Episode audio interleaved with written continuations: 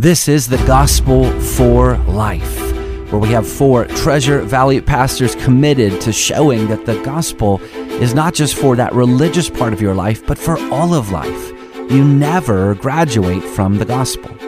Around the table today is Russell Herman, pastor at Cloverdale United Reformed Church, Jonathan Van Hugen from Dayspring United Reformed Church, Vinny Hankey from Valley Life Community Church, and Ryan Hemphill from Treasure Valley Reformed Presbyterian Church. To catch earlier broadcasts, just search The Gospel for Life wherever you subscribe. To find out more about this ministry and about our annual conference, go to reformationboise.com. Welcome back to the Gospel for Life. We are working our way through Ken Sande's book, The Peacemaker, and he has this category, this framing of the four G's. The first is glorifying God. That's the foundational component, this idea that even in conflict, our call as believers is to glorify God. Um, that actually is true in all of life. We have one Presbyterian in here in in their catechism, the shorter catechism, their question and answer, they, it would begin with what is the chief end of man? And the answer is uh, the chief end of man is to glorify God and to enjoy Him forever. So the main part of our life is to glorify God. And, and if we truly embrace that, and I think we should, actually, there are three of us in here that at one point in time were confessing Presbyterians. So we we're, all we're all Presbyterian reform. Yeah, yeah, yeah. Right. So we all hold to this idea that our chief end is to glorify God and to enjoy Him together. I'm just Westminster. forever. You're just Heidelberg. Yeah, yeah. Right. Um, and hopefully you you can embrace that even in the midst of conflict. And we're not going to try to minimize the the hurt of it, the difficulty of it, the, the struggle of it. But hopefully you still see it as an opportunity. And in the next while, what we want to do is give you tools to help you do it faithfully. And so this is the rest of the G's of Ken Sande's book. And today we're going to start in the second one get the log out of your own eye. And that involves examining your role in that conflict. And in order to do so, you, it's helpful first to define the issues. What is, is is it a material thing? Are you fighting about stuff? Or is it a personal issue? Is has there been wrongful attitudes and have feelings been hurt? Have has it become personal on an emotional, relational level, not on a material level?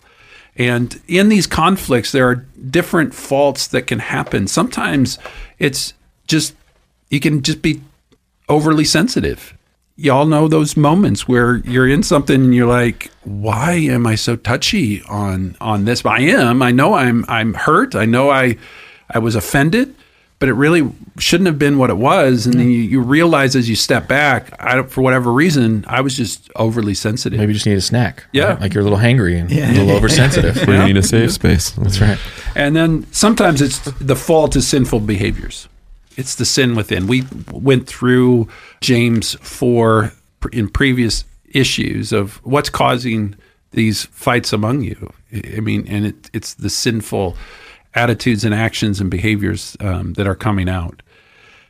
Today, what we really want to spend the lion's share of our time is on this idea of repentance. And Ken Sande moves into this examining your role in the conflict but we thought it would be good just to step back before we move into that and just talk about repentance with regard to God and what does that look like.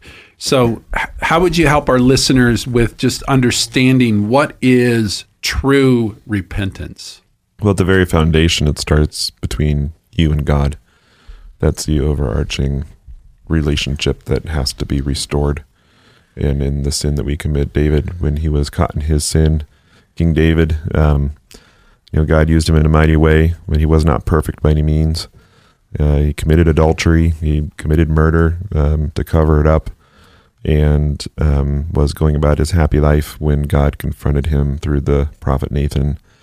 And uh, David, through you know the story Nathan told about a rich man who takes a poor man's little ewe lamb to serve to his guests rather than from his own massive flock and uh, David was angry and indignant about and what the rich man did in the story, and and uh, condemned himself by his own condemnation of the rich man. And, you know, Nathan's words, You are the man. And from that, we have Psalm 51. And Psalm 51 is a psalm of deep repentance. And the place where David begins is against you only have I sinned in speaking to God. And uh, it doesn't mean that he didn't owe some confession and repentance to Bathsheba and uh, the family of Uriah, but that's where you start is with God. In repentance, there are two sides of the coin. The first is our attitude towards the sin, and the, the idea is that we hate it, we flee from it, we turn away from it, we confess that we have we have to own that our our misdeed, our, our sin, our transgression. And then the second side is that we run to Jesus Christ. We love Him. Um, we cling to Him. So we turning away from sin. We're turning to Christ. So it, it's it's not one or the other. It has to be both. And sometimes in repentance, what you see in false repentance is there is acknowledgement that something went wrong and sorrow not over the sin but over the consequences. Yeah, what Paul calls worldly sorrow. Yep. And if you're a parent, you've seen this, I'm sure, in your own children. If you're an honest person, you've always also seen it in yourself. But that your kids are sorry about the fact that they got caught. They're sorry about the consequences. They're sorry about the punishment, but they're not actually sorry about what they did wrong. And genuine repentance is no, you you see the sin, you own the sin, you're horrified from the sin, and you turn and flee. But you have to turn and flee to Christ.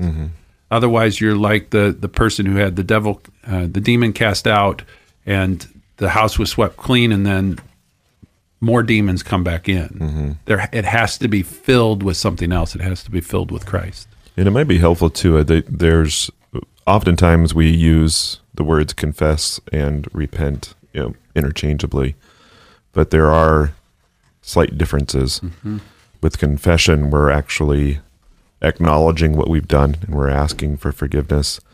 And the word repentance, you know, comes from a word that where we get our our word metamorphosis when we're talking about you know caterpillars turning into butterflies or moths. There's a, a change.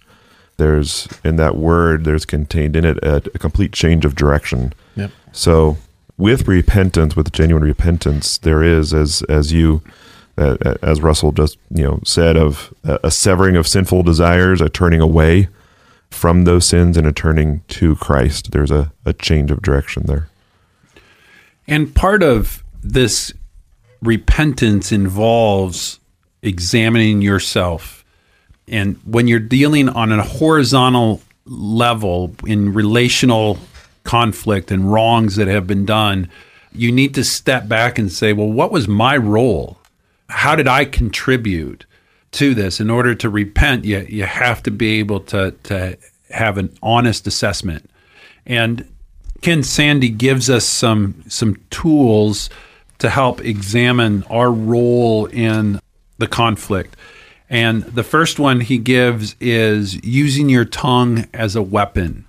So how does what does that look like as far as how we need to be careful about that? What is involved with that? Well, James uses the analogy of how a wildfire can be sparked just by a tiny little spark, flame, or a massive ship is steered by a little tiny rudder. So, so is the tongue. It it can if if a man has mastered his tongue, he's kind of mastered his life, and uh, um, the tongue is a powerful weapon. You know, in, in grade school, we hear sticks and or sticks and stones may break my bones, but words will never hurt me. Or I'm rubber, you glue. Whatever you say, it bounces off me and sticks to you. Uh, that's just a lie we tell ourselves as kids because emotional wounds that words cause can last a lifetime, whereas bones that they're broken can will heal. Yeah, I think James makes a, a great point in chapter one. He's a little bit of irony there. He says the person who's able to tame his tongue is a perfect man. Mm-hmm. And I think he says that tongue in cheek, knowing Right. that no one is perfect, right, Yeah. Uh, except Christ alone. So it, it starts with us that all of us have a place to examine the words we use, the tone we use, and the timing we use with our words in the midst of conflict. Am mm-hmm. I motivated again out of a desire to glorify God and achieve peace, or am I motivated motivated to twist the knife mm-hmm. and to continue the conflict with my words?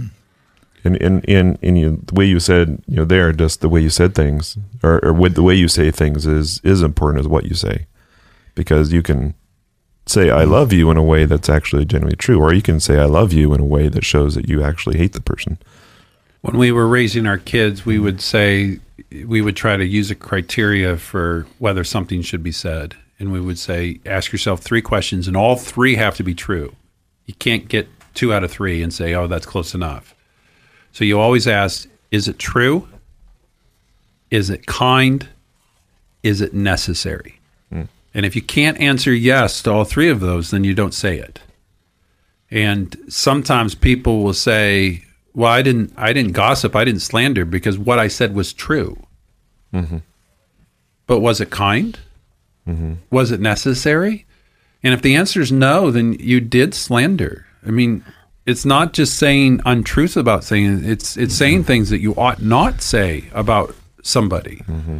Yeah, there's a there's a line: the truth told with evil intent beats all the lies we can invent. You know, and people will do that, and you'll see. You'll with this matter of the tongue. There's a there's a number of ways in which it's done. I mean the. The passive aggressive has figured it out. Uh, he's, uh, you know, the gaslighter has Yeah. figured it out. The, you know, I mean, just even an angry outburst. But there's all kinds of ways in which this tongue creates the conflict. And this is what we're talking about. How am I using my tongue? I really, I, I really like what Russ has said. Is this, is it, is it, is it uh, necessary? Is it kind? I- well, let's see. Is it true? Is it necessary? Is it kind? Ken Sande goes through this list and he says, "Be careful about reckless words, saying things at in the heat of the moment. Sometimes you just need to walk away. You need to to pause and and step back and and not send that text right away. Send that email right away. My wife is still working with me on this process. Uh, the second is grumbling and complaining. Sometimes you find yourself in moments where, yeah, something didn't work out exactly how it should have been, or what you wanted, or what you expected, and the default then is to compl- complain, to grumble, and is it necessary? Would be the criteria in those moments. Sometimes it's just straight up falsehood, and some of it's the direct lie, some of it's the I'm going to bring a little truth in it, but I'm going to let them think something else, even though that what they're thinking isn't true. I mm-hmm. didn't necessarily tell them to think that, but I brought them there. Yeah, the truth uh, doesn't need curating. Yes, yes. Mm-hmm. Uh, gossip, slander, and then worthless talk. And uh, what I have found to be helpful personally for myself is that just spending some time in the book of Proverbs. A huge book of relational wisdom. Yes, yes. Right. And just so much in there about the tongue, about the words that we use and how we use them and and the direction that that can either be for good or the direction it can be for for hurt and for negative. Well, we did not get deep into this idea of what repentance looks like on a horizontal level, our role in the conflict. We will continue this conversation tomorrow. Hopefully, you can join us, and we'll see you then.